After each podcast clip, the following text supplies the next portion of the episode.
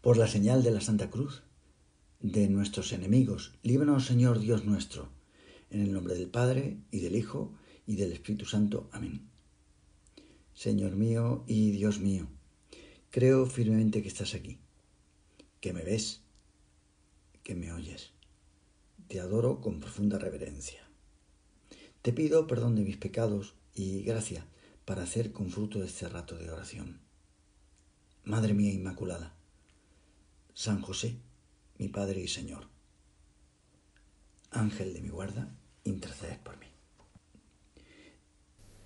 El corazón humano en esta tierra tiene unas ganas enormes de triunfar. San Juan llama a este deseo concupiscencia de los ojos como si el hombre quisiera deslumbrarse por los focos del éxito. Si le pregunta a las niñas, muchas te dirán que quieren ser famosas. Yo diré, ¿y tú qué quieres ser? Yo famosa.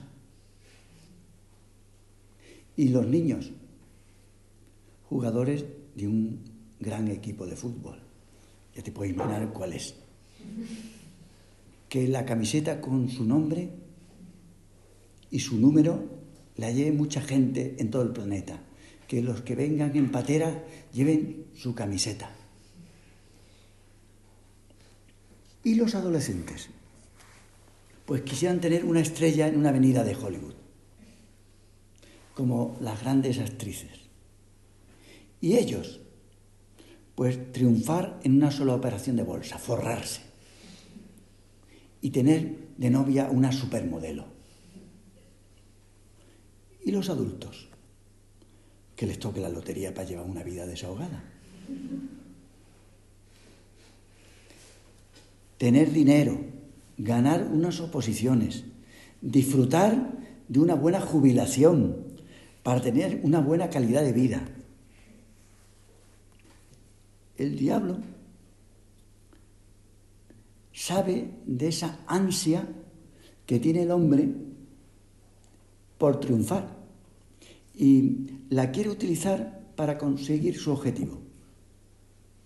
Lo que busca con las tentaciones es que nosotros queramos ocupar el sitio de Dios.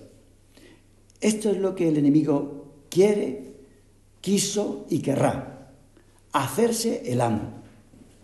Y nos tienta para que nosotros nos parezcamos a Él, seamos de su bando, ocupar la silla de Dios, desalojar a Dios de la silla para ponernos nosotros. Pues en la segunda tentación que Satanás dirige a Jesús en el desierto, se observa que lo que pretende el enemigo es que Jesús desee ocupar el sitio de Dios. Porque bien sabe el demonio que el hombre tiene muy arraigado el deseo de triunfar.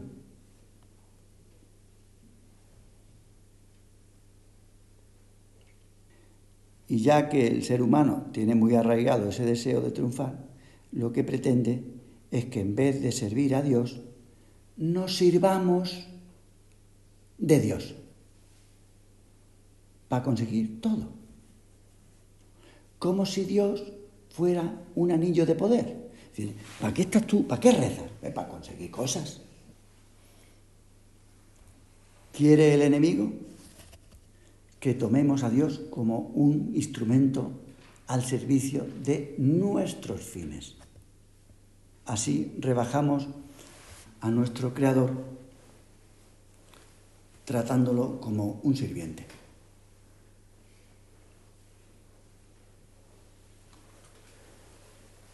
Dios un sirviente.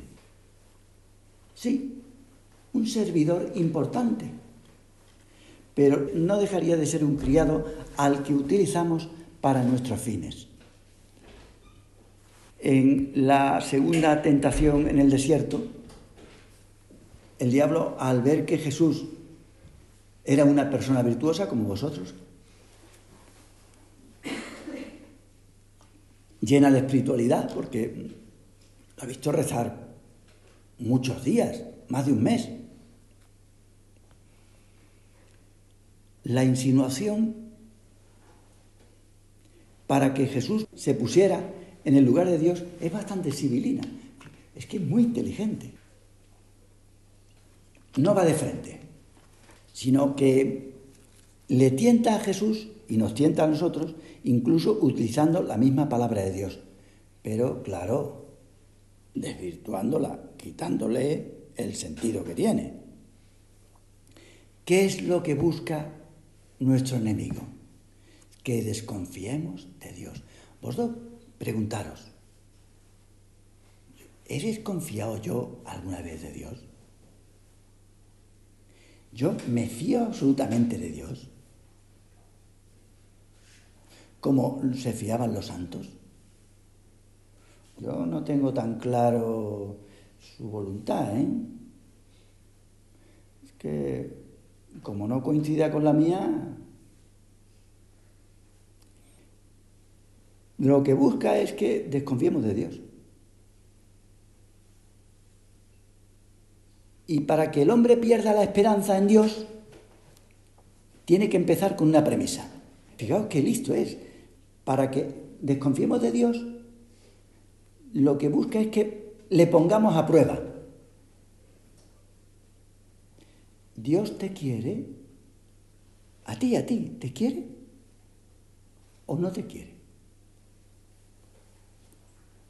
¿Dios falla o no falla? ¿Dios está contigo? Venga, compruébalo si Dios es fiable.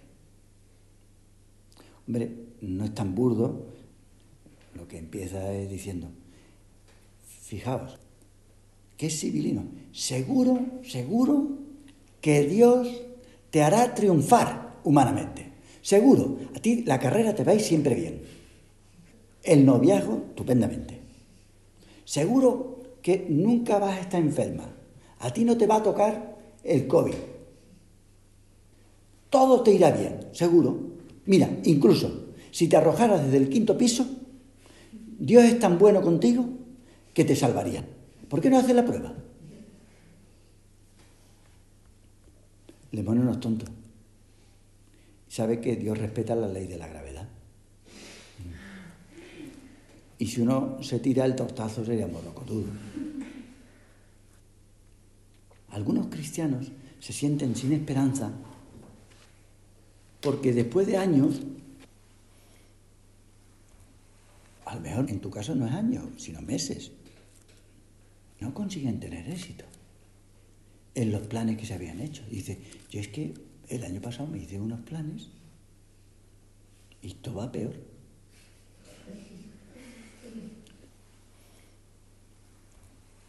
Otros dejan de confiar en Dios porque en su familia sucede una desgracia. ¿Por qué tú no frecuentas los sacramentos? Pues mire, desde el fallecimiento de mi hermano, yo he dejado la relación con Dios. Otros no entienden cómo les puede ir mal la situación profesional, con lo eficaz que, que podría ser su vida si tuvieran un trabajo mejor. La situación puede ser distinta. Los exámenes en tu caso, la vida familiar, las amistades, Todas esas personas tienen en común una cosa. María te habrá recomendado una novela, que yo creo que se la ha comprado y se la recomienda a todo el mundo. El velo pintado. A mí me hizo ver la película. Hay una escena de la película donde una monja en, en China dice que Dios le había defraudado. Que ahí está, porque no tiene ya otra cosa donde ir, pero piensa que Dios me ha defraudado. Yo que quería que Dios era, iba a ser mi salvación. Los que se han entregado a Dios, o la gente, bueno, algunos más descreídos pueden llegar a plantearse la existencia de un Dios como va a existir un Dios que permite esto. No debe ser ni tan bueno ni tan poderoso cuando no hace nada para ayudarnos. Puede preguntarse por qué ocurre esto. ¿Por qué hay gente que con el tiempo ha perdido la esperanza? Porque a lo mejor tiene fe, pero ya yo no voy a conseguir nada. Ya yo luchando años y Dios a mí, no me ayuda. Ya he arrojado la toalla. Yo ya no confío en Dios como al principio. Las cosas no salen como había previsto cuando era niña o en su juventud. Pues mira, han caído en las redes de Satanás. ¿Y por qué lo sé yo? Por la tristeza. Lo que quiere Satanás es que nos invada la tristeza. Y entonces una persona triste ya no lucha, baja las manos. Una persona alegre está enamorada. Sigue adelante. Confía en Dios, aunque no vea el resultado. El éxito humano. O, llámale dinero. O nuestro ego. Son cosas buenas, ¿no? Lo que hace Satanás es intentar anteponerlas a Dios. El éxito, el dinero. Primero soy yo que Dios. Primero mi realización personal que Dios. Primero el dinero y después Dios. Esta es la segunda tentación, la que nos narra el Evangelio. El demonio que lleva a Jesús a un lugar sagrado, nada menos que al templo. Todo parece muy espiritual. Tonto no es. Y desde allí le dice que se tire. Tírate, porque es que es muy bueno, buenísimo confiar en Dios. Es buenísimo confiar en Dios. Sí, Dios te librará. Mira, vamos a ver. Mira lo que dice la Escritura, lo que dice la Biblia. Jesús era un hombre que confiaba en su Padre Dios. Luego la tentación tiene que ir por ahí. El anzuelo tiene que llevar una cosa buena. Sí, a algunas personas el demonio les tienta con el dinero, a otros con el éxito humano y a otros con el éxito espiritual. A las personas muy buenas les tienta con el éxito espiritual. Pero todas son cosas buenas. La idea siempre es la misma, que el hombre se estrelle por haber confiado en Dios. ¿Ves? ¿Ves? Te has estrellado. A ver si Dios falla o no falla. A ver si falla. Venga, pon la prueba. Y si vemos que falla, entonces desconfiaremos de Dios. El hombre tiene que empezar sometiendo a Dios una prueba. Entonces se coloca en lugar de Dios, por encima de Dios. El comienzo de la falta de fe es que yo me coloco por encima de Dios para hacerle un examen como si tú le hicieras un examen al profesor. ¿Qué hace Jesús? No dialoga con la tentación, no se traga el anzuelo. En cambio, mucha gente buena se viene abajo cuando la vida profesional no marcha, cuando tiene un problema familiar o una enfermedad o lo que sea, se viene abajo. Y Satanás quiere que el hombre someta a Dios a una prueba porque eso es empezar a desconfiar. Y al ver que Dios falla, ¿qué hace el hombre? Pone las confianzas en las cosas de la tierra. Confía en Dios, que te aprobará sin estudiar. Confía que siempre tendrás éxito en la vida. Si Dios te quiere, todo te irá bien. Y cuando la cosa sale mal, pues pierde la esperanza en Dios. Eso es porque Dios no te quiere. ¿eh? A otros menos espirituales, dice, ¿ves que rezando no salen las cosas? Me acuerdo de una niña que venía a pedirme, ¿usted puede rezar por mi abuela que está en el hospital? Claro. ¿Cómo se llama? Antonia. Sí, claro. Y al cabo de unos días, ¿qué tal? No se ha puesto buena todavía. Y así un mes. Yo le decía, reza, rézale al Señor por tu abuela. Vale, una niña muy maja. ¿Estás rezando? Sí. Al cabo del mes, reza. No funciona.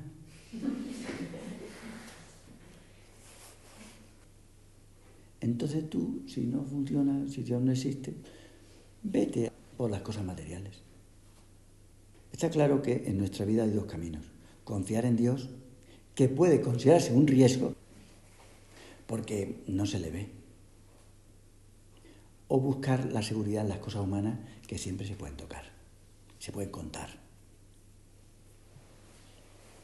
Pues en este caso el dinero es la representación de lo tangible, pues, es el símbolo del éxito. Está forrado.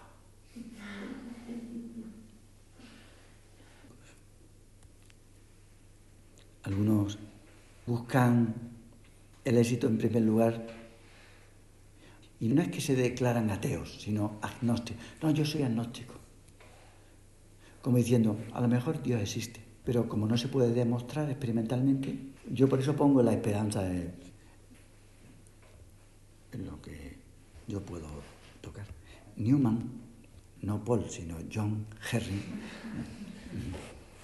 era de familia de banqueros y conversaba el cardenal Newman cuando no era todavía católico, porque se convirtió en un hombre de negocios de la City de Londres, que ya había tomado su opción en la vida, hemos dicho dos opciones, o te fías de Dios, confía en Dios, o tú, pues este ya había tomado su opción por el dinero, amar el dinero sobre todas las cosas. un hombre que presumía de la posición que tenía y se mostraba partidario del agnosticismo. Sí, Dios puede ser que exista, pero si existe o no, eso ya lo veremos.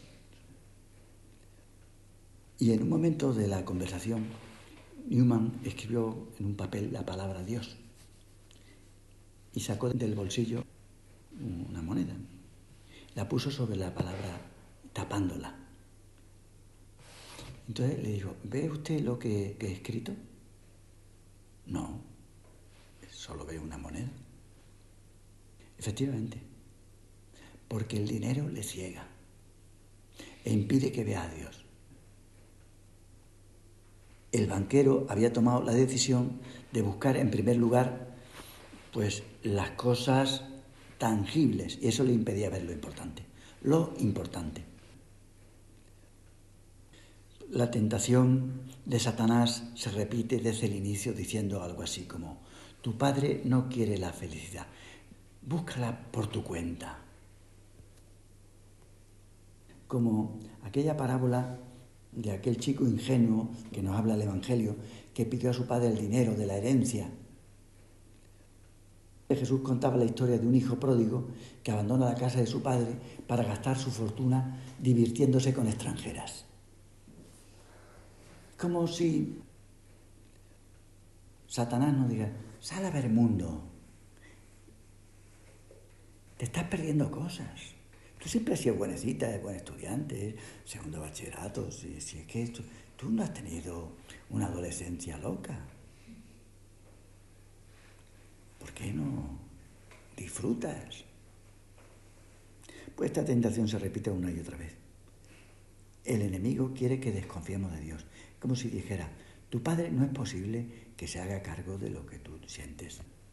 Se ha olvidado ya que fue joven alguna vez, tu padre no, no, no empatiza contigo. Dios vive en su mundo.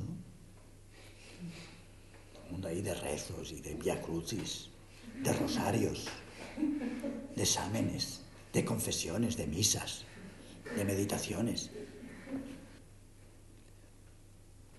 ¿Y tú? Ti te gusta otra cosa. Móntatelo por tu cuenta. No seas tonta, vas a perder la juventud. Que solo se tiene una vez en la vida. Pues se vuelve a repetir la insinuación de la serpiente. Quiere que sospechemos de Dios y que deseemos ser dioses sin contar con Él. Porque nosotros estamos llamados a ser hijos de Dios, pero contando con Él. En un primer término nos hace creer que la comunicación con Dios no es posible. Eso es lo que le pasa a mucha gente. Oración, yo, ¿para qué oración? Eso, es como, esto es muy raro, ¿eh? Oración mental, ¿eso, eso qué es, tío?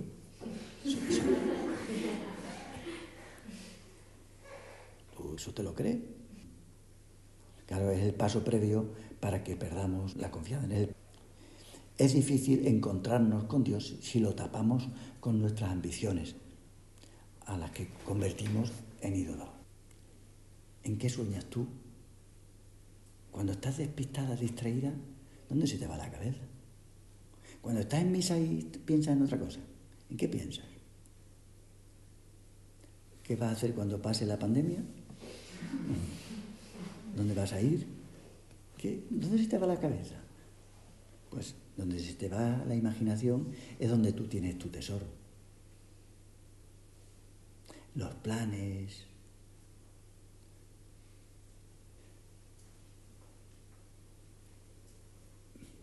en realidad muchas veces hemos ocultado a Dios con nuestra preocupación. Pero Él emplea siempre medios para que le podamos reconocer. Te busca, te busca una vez y otra vez. Nos habla si nosotros queremos escucharle. No es casualidad que la Biblia sea el libro más editado de la historia universal. Dice, hombre, qué casualidad. Sí, claro.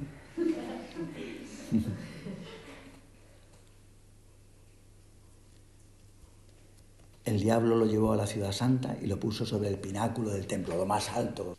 Si eres el Hijo de Dios, arrójate abajo. Escrito está. Dará órdenes acércate a sus ángeles para que te lleven en sus manos, no sea que tropiece tu pie contra alguna piedra. Dice, pero esto no era exactamente lo mismo, ¿no? La respuesta de Jesús es tajante. Le da no quiero colocarme en el lugar que le corresponde a mi padre. No quiero ponerle en un compromiso. No quiero someterle a una prueba. Está escrito, no pondrás a prueba al Señor tu Dios. No lo tentarás. Señor, confiamos en ti. Trátanos con cariño. Madre mía, ayúdanos somos tan débiles, nos engañan tan fácilmente. Tú que pisaste la cabeza del dragón, ayúdanos. Te doy gracias, Dios mío, por los buenos propósitos, afectos e inspiraciones que me has comunicado en esta meditación. Te pido ayuda para ponerlos por obra. Madre mía Inmaculada, San José, mi Padre y Señor Ángel de mi guarda, intercedes por mí.